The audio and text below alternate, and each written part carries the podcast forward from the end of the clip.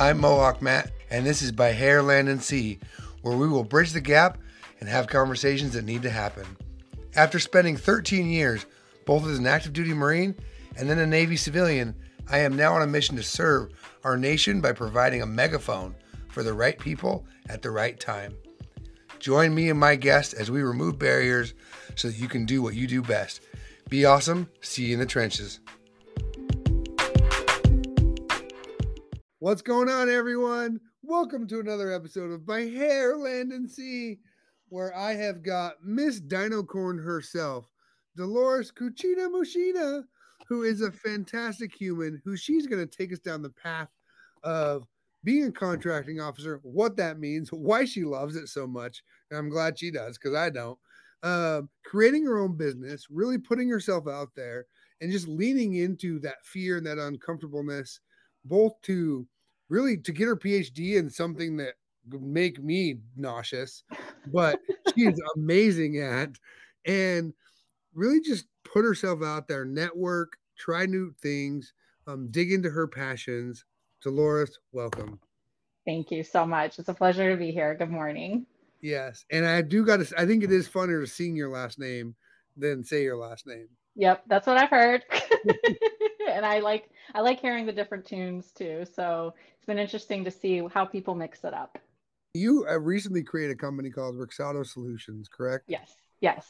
And we're going to go into that. But first, what is a Dinocorn? Sure. So I love dinosaurs. You can probably, let me see if I can shift. You can probably see some dinosaurs and unicorns around. So I just blended the two wonderful creatures together and called it a Dinocorn one day, and it kind of stuck. So kind of created a little bit of a brand for myself, and it became the Dinocorn.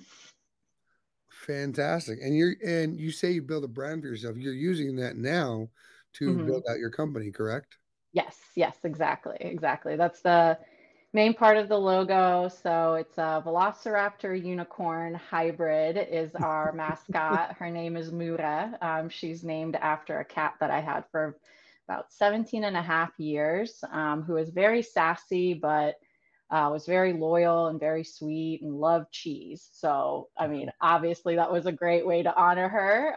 And I absolutely love velociraptors. It kind of has some history too. My husband and I, we kind of joke, he's the T-Rex, I'm the velociraptor. So we're both huge dinosaur fans, obviously. Okay. So the whole logo, everything kind of like rotates around this Dinocorn kind of brand idea. That's fantastic. Well, and I love that because you're starting to see that like organizations like Defense Unicorns with Doug and you with Muta, and people build a brand around something that people can relate to. And I don't know who relates to Dinocorn, but I'm sure there's people out there that do. And I just love that you've turned that into your thing and you're just running with it. Oh, and also we have to celebrate because this is your first ever podcast as a guest. Yes. Yes. Welcome. Thank you. I'm really, really excited. Yeah, no, that's freaking awesome. So you told me as a guest, have you interviewed people before? Yeah, so I interviewed Trish Martinelli on the Defense Entrepreneurs Forum podcast. So we did an event on a Saturday, and I interviewed her about her mission for DEF and things like that. So this is and I didn't even know that they were going to turn that into a podcast. So it was like a surprise appearance for me. But this is like a dream come true. I've kind of set out a goal for myself about 2 years ago that I really wanted to be on a podcast, and you're making that dream come true. Yes. Thank you. Yes. Oh, that's my new thing. Making dreams come true. There you Love go. It. I'm pretty sure that's a slogan for someone, probably Disney. Probably. So I just love your story, Dolores, and I love what we met when we were both in different positions last year, kind of different stages of our life. And I think we're both on that journey of creating businesses, creating new brands, doing different things. So I'd love to hear a little bit of your story of kind of where you've been the last few years, how you've got into what you've gotten into, and kind of where you're going now. Yeah, absolutely. So I moved to Northern Virginia from Hampton Roads. I lived in Newport News in 2019. I had a mentor of mine tell me that if I wanted to really excel in my career and get my goals that I wanted to accomplish, I had to move to Northern Virginia. Was I panicked? Yes, I have. My husband and I, we have 8 fur babies. So like just the idea of having to crate them all, move them was like anxiety overload. And it just so happened, I took the chance, I applied to jobs. At the time I was working for Newport News Shipbuilding on Columbia class. Really good experience to see how do you take such a massive program and have elements all chime into it to deliver this one big thing, right? And Columbia class is a giant submarine. Mm-hmm. But I wanted to do something different because what I found that I really enjoyed was really talking to the government about, you know, how does computer coding work? How do these systems integrate? How does this work? And how do you build a contract around it that makes sense? And that really got me excited. So when I was looking for opportunities here in Northern Virginia, I was looking at, hey, what company could I really work for? What kind of stuff can I do? And I found a professional services company that I absolutely loved the team. And I learned a lot because there I worked with Canada public sector, US public sector. I oversaw subcontracts for this organization. Oh. So I got, you know, I got experience almost like I basically took all of my experience I had before this company and was applying it full front and also working with the commercial contracts team. So it gave me a lot of visibility into what are all the elements and what are the similarities between all of these different types of contracts. And then I worked for an awesome company here in DC called Boone Group. I think a lot of people are very familiar. I worked with Joy Schanaberger as the director of growth there. And I learned how to work with small companies that were looking for creative contracting pathways and also helping build out a strategy for Boone, looking at how do we really give the government what they need for the needs that they're saying and how to break through, you know, the noise, read the signals. I'm sure everyone has heard Joy say, you know, give a damn, put up your best foot forward and really try to make that change. And as I was looking for what's the next step, what am I going to do afterwards, I really wanted to do something unique and I wanted to take a chance. And I had a really good friend of mine say, take a chance on yourself. And I was like, okay, that's a little scary. I don't know about that. So I had to think about that. I was also working with the Center of Government Contracting at GMU, still am, and I absolutely love it. So that was entertaining one part of my brain. And I started kind of doing a journey of what really excites me and what excites my brain at the same time. And how do I find those different elements in the different things that I do? So GMU really helped for me to like my knowledge, my research, finding out new facts, things like that. And working with the, you know, thought leaders that are in academia to entertain my brain that way. I volunteer. I think you probably see a lot of my posts for NCMA Tyson's, Defense Entrepreneurs Forum. So that kind of entertains a different part of my brain. Sure. And so I thought, what would be a better way than take a bet on myself and find projects that excite me. And through that, have clients that have products or ideas that are challenging, that are exciting, that, you know, really bring a new perspective to me, somewhere where I can learn from them and I can bring immediate value to them. So I started REXOTA. The name comes from the last initial of all of our animals. My husband rearranged it. So Rex for dinosaurs, OTA, because that's what my dissertation is on. So kind of like perfect name, REXOTA. And yeah, that's how I ended up being here today. That is fantastic. I am going to give you a little bit more credit than you gave yourself. You said it was a little scary. And I am recently going through this. I know it's way more than a little scary. Yes. to invest in yourself and really to take that bet on yourself, because it is terrifying. It is absolutely terrifying in all the good ways. But to leave something that you are comfortable with, that you've done for so long, that you're still good at, and just to really just jump and be like, let's see what happens. Yeah, I mean, I remember, I think you and I talked a little bit at South By, where I told you that it's been great to meet people that either have started their own companies or even you, and finding out that the constant up and down roller coaster emotion feeling that you have, where you're like, yeah, I'm ready to conquer the world. And 5 minutes later, you're like, oh my God, what did I set my family up for? What did I set myself up for? Is this happening? It's happening. Okay. Oh my God, we're going to do exciting things. Oh, I forgot to do that. Like that constant like turmoil of, am I doing enough? Am I not doing enough? Did I make the right decision?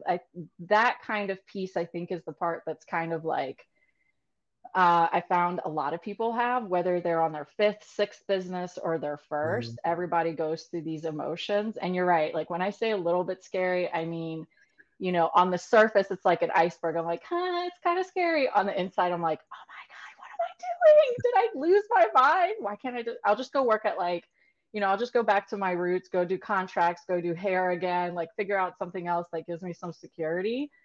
And I had a mentor tell me a while ago, if it makes you nervous, if it makes you, you know, scared, you're doing the right thing. And this is something that's going to bring you to the next level in your career, in your life, whatever, whatever the risk might be.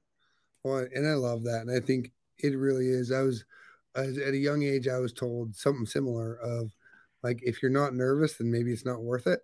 Yeah. And so as I started my own stuff last fall, the amount of times I mentally vomited and occasionally physically vomited shows that I guess it's worth it because I'm that nervous most days. And I want to be clear, the model that Dolores is talking about where you kind of go from super high and super low isn't over the course of weeks and months. It's every single day. Yes. Yes. Every single day struggle. I recently saw a good meme about this, and I was going to share it later this week already. But it, like, that's what I've gone through. It's the same similar story of going up and then down. Like I Google, is it time to claim bankruptcy at least once a week? Like, but that's the path we took. We burned all the books and completely changed. And so it shows a lot about you, and it's your character that's willing to go through that. And what that can become. Like right now, nobody knows what the Dinocorn is, or some people do, but in a year or two, it's going to be this brand that's a thing. Yeah, and associated with REXOTA and associated with creative contract pathways, and so I applaud you.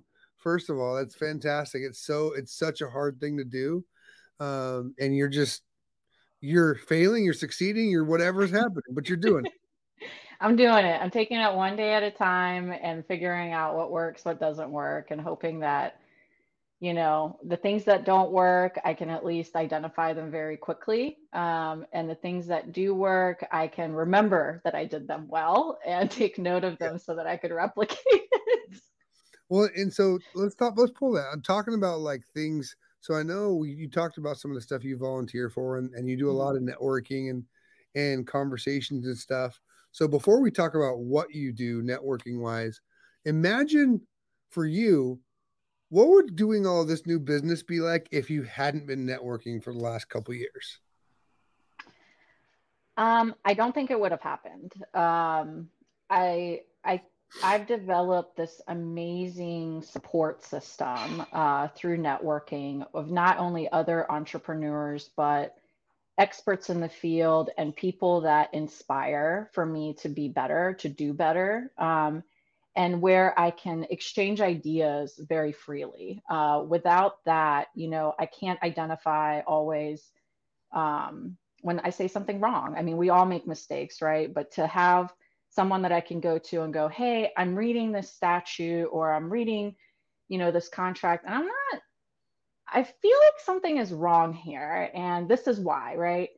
And my friend or my colleague can go, well, I'm sensing the same vibe, like something isn't adding up.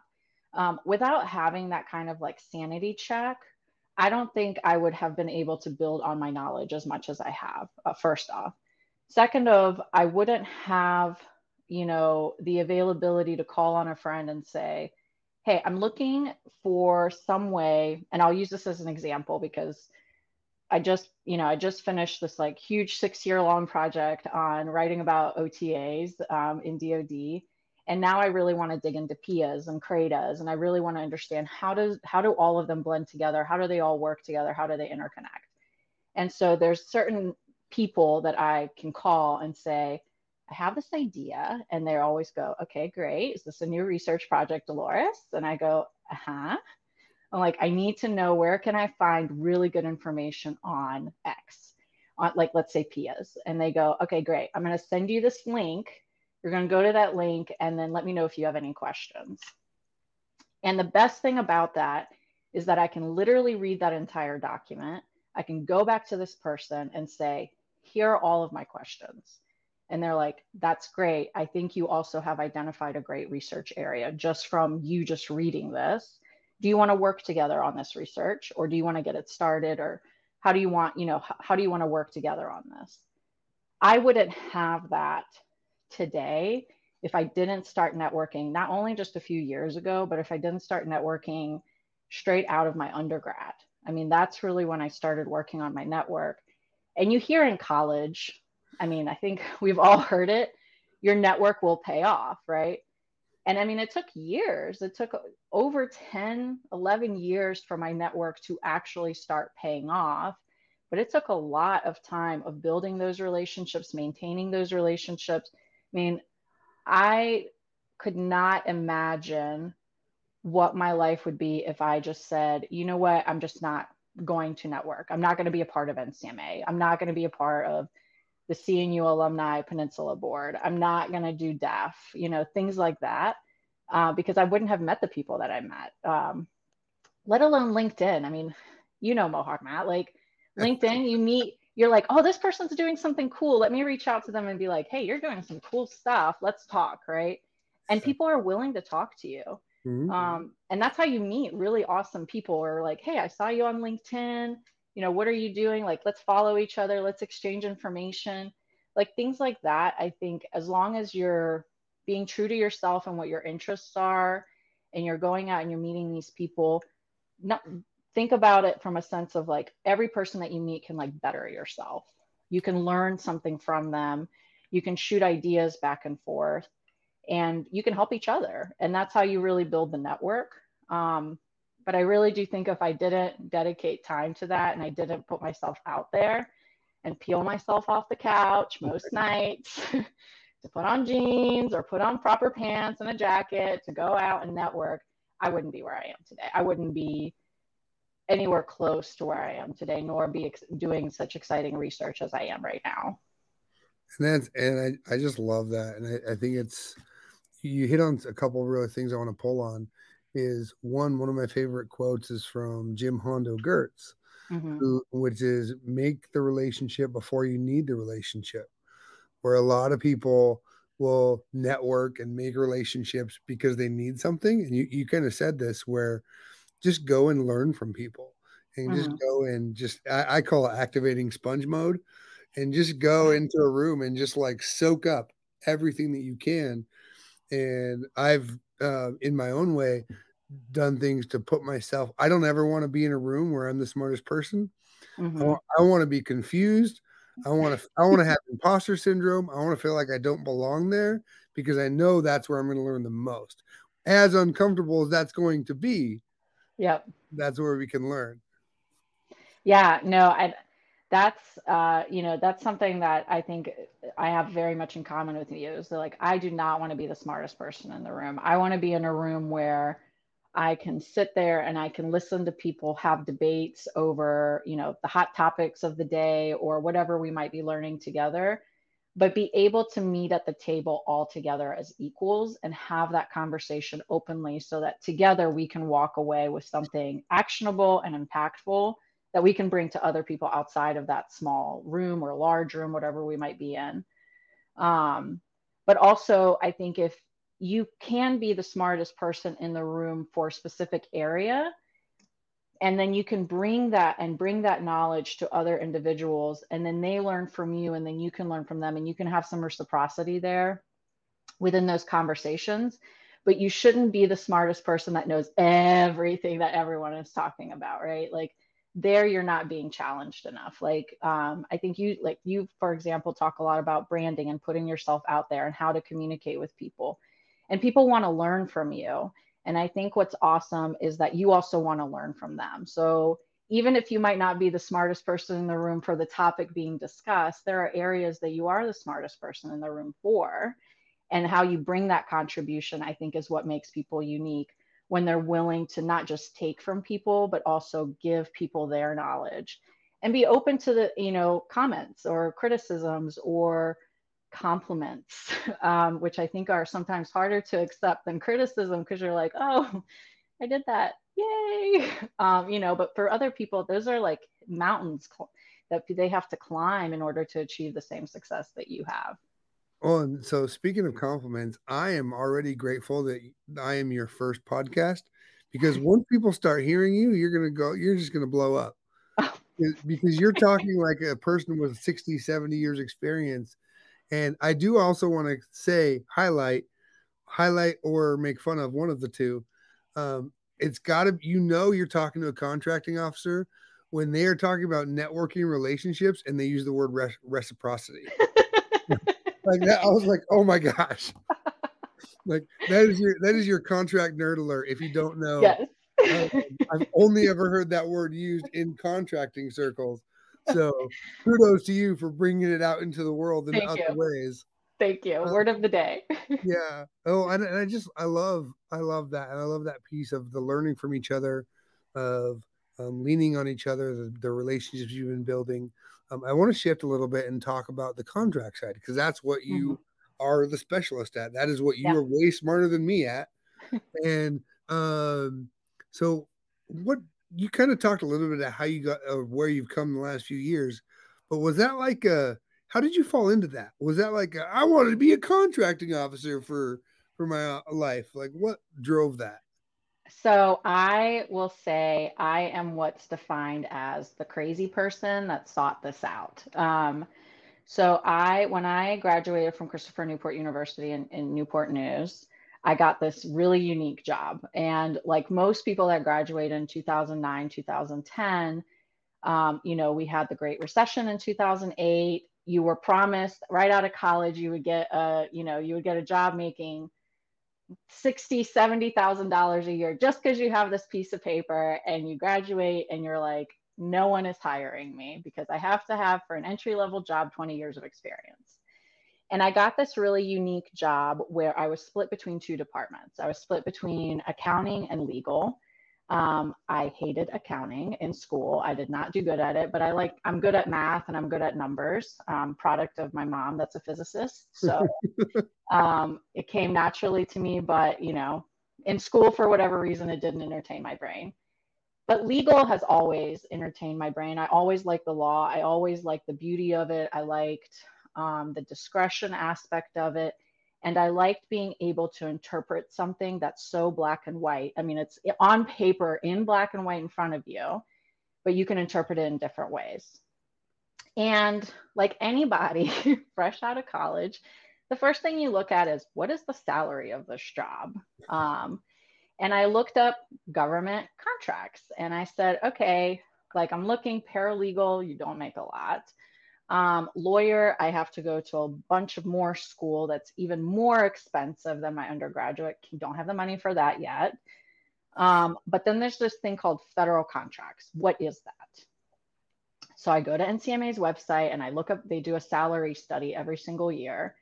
And I look and it says like, with so many years experience, you could be making six figures. For someone that just like is like trying to figure out how to pay, like move out of my mom's house, pay my own rent, and you know, buy a car, I'm like, I want that six figures. I want that. So the first thing I did is I called. His name is Mark. He I forget who he worked for at the time, but we were on the Peninsula Alumni Board for CNU, and I said, okay, Mark, I think I figured out what I want to do. I want to do government contracts, and he said, okay. I was like, okay, that, tell me what I need. And he's like, so you need to start learning the FAR. And I was like, cool. What is that? He said, Federal Acquisition Regulations. I said, okay. He said, you need a master's and you need to get your CFCM certification from NCMA. So I like wrote it down on my paper. He's like, you need at least 5 years experience. You need this. So he kind of gave me a roadmap of like what the check marks are. And I continued working at this company doing commercial contracts. They were a procurement software company. And I loved my boss because he really taught me the basics of a contract. Like, what do you look for in a contract? And the way he taught me that is I literally read every contract the company had. I read it from the master service agreements, the supplier agreements, to the addendums, NDAs, whatever there was, I read them. And then we would dissect them together. And we would have those conversations. So the next job that I had that I got was working with proposals. And you're like, well, you wanted to do contracts. Why would you do proposals, right? Like, you're crazy. You went from one crazy job that most people don't want to do to another one that people really don't love doing either. So what happened? And I worked for, my boss's name was Mike, and he was amazing. And he told me, and he really taught me the importance of understanding the procurement process from the very beginning and why understanding how to break down that solicitation was so critical. And he taught me how to read it. He told me how to read the solicitations, how to break them down, how to be compliant, how to manage the proposal process. I mean, he really set the groundwork. And I started to learn the contract life in the government space from the very beginning. So I could see how you shape the opportunity from a need and you get to the proposal stage. And now I'm like, okay, now I have that. Now I want to know, how do I manage the contract that's now associated with this proposal? So I had a conversation with him. I said, I really want to do contracts. And he said, okay, I fully support you. Go, find an opportunity that allows you to do that. And I did. And I worked for, her name is Christy, and she really laid the foundation to me of what a government contract has. How do you manage your subcontractors? How do you manage closeout? I mean, people hate closeout of contracts. And I really liked it because you had to, again, understand what documentation you had to have from the very beginning in order for you, when you get audited, which could be 5-10 years after your contract's over, and someone goes, why did you do this thing in 1995? And you're supposed to be able to look at this file and be able to go, it says right here, this is why we did it, right? And that's hard. I mean, no one can keep that stuff forever. You have attrition all the time in companies. So having good documentation is key. And I think what made my experience different from the moment I determined I wanted to do it is I had 3 bosses that gave me the foundation that I needed to, one, understand why contracts are important in relationships between business to business or even business to government between two parties. I had a boss that explained to me the beginning part of the solicitation process of government has a need. How do you take that all the way to a successful proposal? And then I had a boss right after that that showed me, this is how you take that successful proposal and you have a successful contract. This is how you manage it in order for you to do it well. And from those 3 jobs, I really understood at ground level, what do you have to have? So all the other positions that I had afterwards continued to build on that from different avenues. So from construction contracts, very different from professional services. Same with international type contracts. I mean, the Canada procurement system is very different from the US. And it's, it's different to learn the process, but the elements are the same because ultimately it's a contract is a contract is a contract is a contract. I know all the lawyer friends and contract managers will love that. But I sought this job out and I love contracts. All that boring stuff that people don't like, I love it. Like, don't fall asleep on me, but like indemnification, warranty, limitation of liability, that's my jam. Intellectual property, I love that. Data rights, give it to me. I want to read it. I want to understand it. I want to know, how do we like frame all this? So those kinds of things, like, it sounds weird that excites me, but having a good, solid contract, that's really the basis of your relationship with whatever you're trying to do, whatever the business interaction is. If your contract isn't solid or isn't something that you two could work well together on, your relationship isn't going to be successful either. And oh, you are such a contract nerd, and I think it's fantastic. And I say that in all the nice ways. Yeah, it's what's needed. It's like there used to be the kind of the stigma years ago of like, no, we should all be the same. We should all do this. We should all do that. But the diversity of thought and the diversity of having someone like you is invaluable. And there's even things that I'm not going to announce, but ways that we may be partnering in the future on some stuff.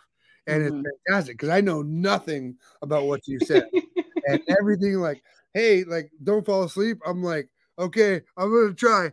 Cause like, that's not my jam, but that's your jam. Right. And that's the beauty. And that's why I wanted you on this show is to put you, help get you out there to really not only share your journey and your story of creating something new and the goods and the bads that come with that, but also your expertise because you're, what was your paper about recently? So this is funny because I did my dissertation and then I had a publication come through at the same time, which was really cool. But the publication was about buying innovation, and it's really looking at public-private partnerships and how they can work, how they can really help promote innovation and how it changes the buying process within the relationship itself. And then my dissertation kind of touches a little bit on that in the sense of it looks at the prototyping authority for DOD and seeing, did it actually have an impact on how OTs are being awarded? And I can like feel when people listen to this, they're gonna be like, heck yeah, it did. I know it did. But what was unique about my research is it was very responsive to a congressional research report that wanted, that Congress specifically stated in there in 2019 that they wanted to figure out a framework for measuring impact of policy. And so I tried to do that with my study in my dissertation to say, this is how you can measure it. This is the framework you can use. This is the model, methodology, et cetera, that you can use to do it. Whether it works or not for everything, maybe not. Maybe it's a little too much for how Congress might want to measure that impact. But it's a different way of looking at the data. It's a different way of pulling it apart and really examining, is it because of this policy that we're seeing these changes, or is there something else that's driving it? And I think that's the answer that Congress wants to know, like what is really happening with OTs and how is it promoting it? So innovation policy in general is another thing that I'm very passionate about and helping define it, but also figuring out how do you make it work in order to meet the nation's need of innovation and increasing the government's funding towards R&D. So I want to propose something to you here during this live recording. So I am a person, I will read, but reading is very difficult for me. Like for comprehending things because I retain things auditorily and visually. Reading them is not well for me. Would you be willing to record another episode where we talk, really go into depth of that? Yeah. Because I think there's people like me that can learn. I want to learn what you say, but I will never read your dissertation. I'm going to be honest. Absolutely. Like, absolutely. And I will tell you with my dissertation, I made a promise when I started writing it that it was going to be under 150 pages from cover to cover. And I did accomplish that from cover to cover. I think it's 123 pages, and that's short. That's short. A lot of dissertations are 400 pages and up. Yeah. That's why you're a PhD and not me. that is the baseline right there. It's a lot. It's a lot of writing. And I think that I don't even think the writing is the worst part. I think it's the editing and the tweaking that you do for about a year and a half that just drives you crazy. Like if you think overanalyzing your proposal is a lot, imagine looking at the same document, the same 100 pages. I can't even imagine if it was 400, same 100 such pages for like 4 years.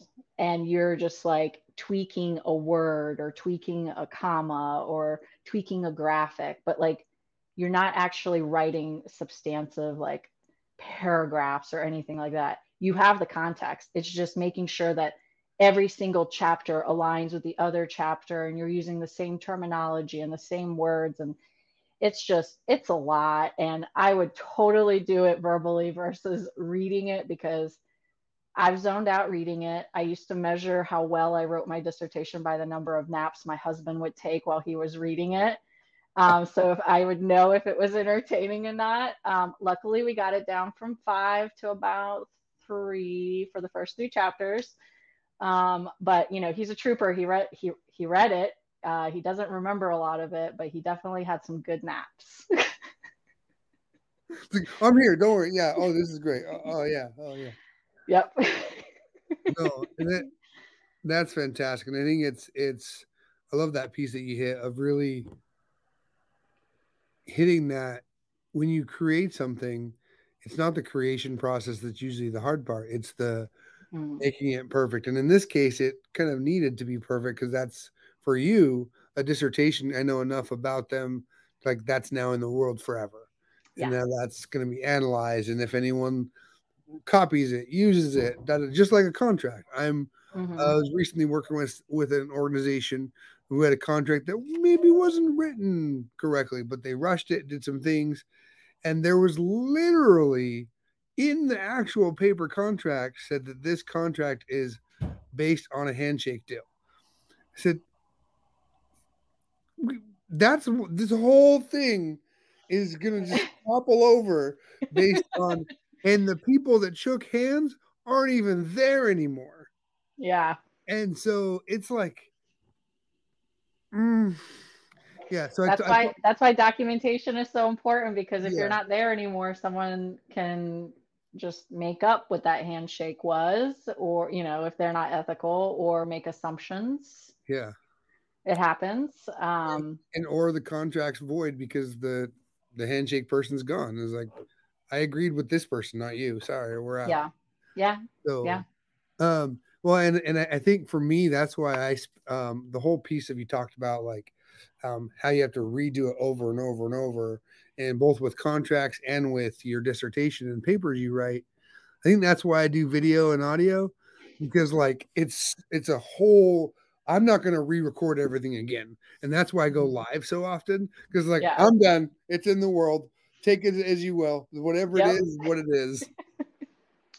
Yeah, no, I mean, I think it's harder, you know, to do also live stuff, because you have to be prepared to have like a reaction that's very honest, but also you have to be aware of like the reaction that you're having, right? And I say this because I know I don't control my face very much, and I wear my emotions on my face a lot. So if I'm confused, you know I'm confused. If I'm excited, you know I'm excited. If I'm thinking, most people say when I'm thinking I look angry, but it's really like my face is just relaxed. So it just looks like I might be upset. I don't know. But, you know, usually like my face carries exactly what my emotion is, unless apparently when I'm concentrating a lot. Apparently that is the one time my emotion isn't honest. So for me, live is sometimes a lot more scary, because I'm wondering, like, what does my face tell people? Oh. Like, I know what my intentions are, but what is my face saying? The first video I recorded with people standing next to someone, watched it later, and I blinked like 1,000 times every time I wasn't speaking. So I had to learn how to not blink or react, control my face. And so like this, even as things, I don't know what you're saying, I kind of smirk and smile because I know people are looking at my face too. And so I totally understand that part. And that's something I had to even teach myself and learn to like, and I have a note right here on my screen that people can't see that says smile, because if you just sit there and listen, you're like, is he mad? Is he bored? What is he talking about? It's like, no, I'm just listening. Yep. No, I totally understand that. Like, even like on Zoom calls, I think I noticed this more in the last 2.5 years than anything else, is I have to constantly check what does my face look like, because like I could be listening and really engaged and taking notes, and then I look at my phone, and one of my, you know, colleagues or friends will text me. They're like, "Are you upset about something?" I'm like, "No, I'm just like focused." So like I'll have to just like smile, because I have to remember, you know, like other people are watching my face, and so I need to be aware of what am I exuding when I'm looking at this camera. I have to be conscientious of the fact that like my facial expression can also you know, have an impact on the person that's speaking. And so like, I'm constantly like checking, like, okay, is my face look engaged? Do I look engaged? Do I look happy? Do I look interested? You know, am I expressing what I'm supposed to be? And what I've learned is I'm not alone. There are a lot of other people. I mean, some people have like mirrors on their computer so they can constantly just see themselves. And I think that comes from old sales training, like when you used to do cold calls and inside sales, and people would tell you put a mirror on your desk. So when you're on the phone, you can smile at yourself and people can hear that you're smiling. And I kind of started rethinking that way with all these Zoom calls, because I'm like, I just need to like smile, you know, and just make sure people know I'm here, I'm engaged, because my concentration face does not say I'm here and I'm engaged. It says, what are you talking about? Oh, that's awesome. And so we'll recap a little bit. We've had a great conversation about contracting, things I don't know, things I do know, like networking, relationships, building your new business. Is there anything else you want to share with people? I know we could go for hours and hours. Yeah. And I think we should in other episodes, especially really breaking down. I'd love to continue this on the next episode of like breaking down OTAs and your dissertation and things. Yeah. Or those people that are looking for those tips, tricks, things, the creative contracting pathways, because it's good to know. And again, I'm never going to read anything that you put out. And so that's why I do so many podcasts and videos, because I don't ever want to put something out that I won't even read. And so I know this is what I'll consume. And so is there anything else you want to share today? I think the only thing that I would really want to share is that, you know, for people like us and people that are doing really well with their network and doing really well in the community that they're in, no matter what their profession is, whether it's data analytics, contracts, you know, whether it's growth strategy, things like that. I think one thing to think about is also giving back and looking at people that are entering the workforce, whether they're transitioning out of the military or they're entering the workforce from school, whether it's high school or college or whatever their path may be, and helping them by sponsoring them, by putting them in front of people that can help them, inspire them, and give back. Because I think without our network ourselves, we wouldn't be where we are today. Yeah. And without us having the courage to also lean a little bit on our network, you know, not everyone is like that. You know, there's neurodivergent people, there's people that have anxiety, there's people, social anxiety, depression, things that they're struggling with on their own, imposter syndrome. You know, I have that like every day. I'm like, am I really like, am I doing this? You know, and it just takes one person. It takes one person to say, hey, Mohawk Matt, I'd like for you to come with me to this networking event. I think you might meet people that you might be interested in. I'll stick with you the entire night. And be that person for someone to give back. Because I think that's the only way that we're going to continue to inspire people to stay in this industry and also learn from them. Because you never know where their network's going to go. You never know what they're going to do. And if you open up that door for someone, you realize how rewarding that is just to help them out. And they are going to, you know, fly and transcend and create change. But all it took was for you just to turn that knob, open the door, and let them walk through it. So that would be my only last thing that I would want to say. I love it.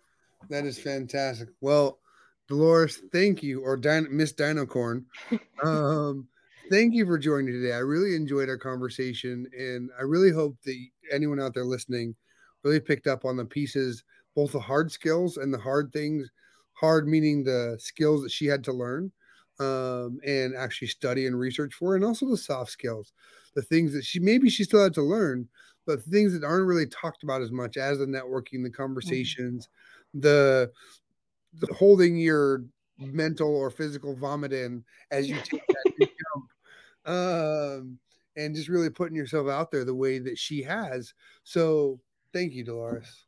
No, thank you. And I will put it on the calendar for us to talk about my dissertation so we can dig into that. Fantastic. I look forward to it. So everyone, thanks for listening to another episode of By Hair, Land, and Sea, and with the wonderful Dolores Kuchina-Musina. and it's much funner to sing. So make sure you subscribe, like, share. If you hate us, tell me, and we'll make it better or not, whatever.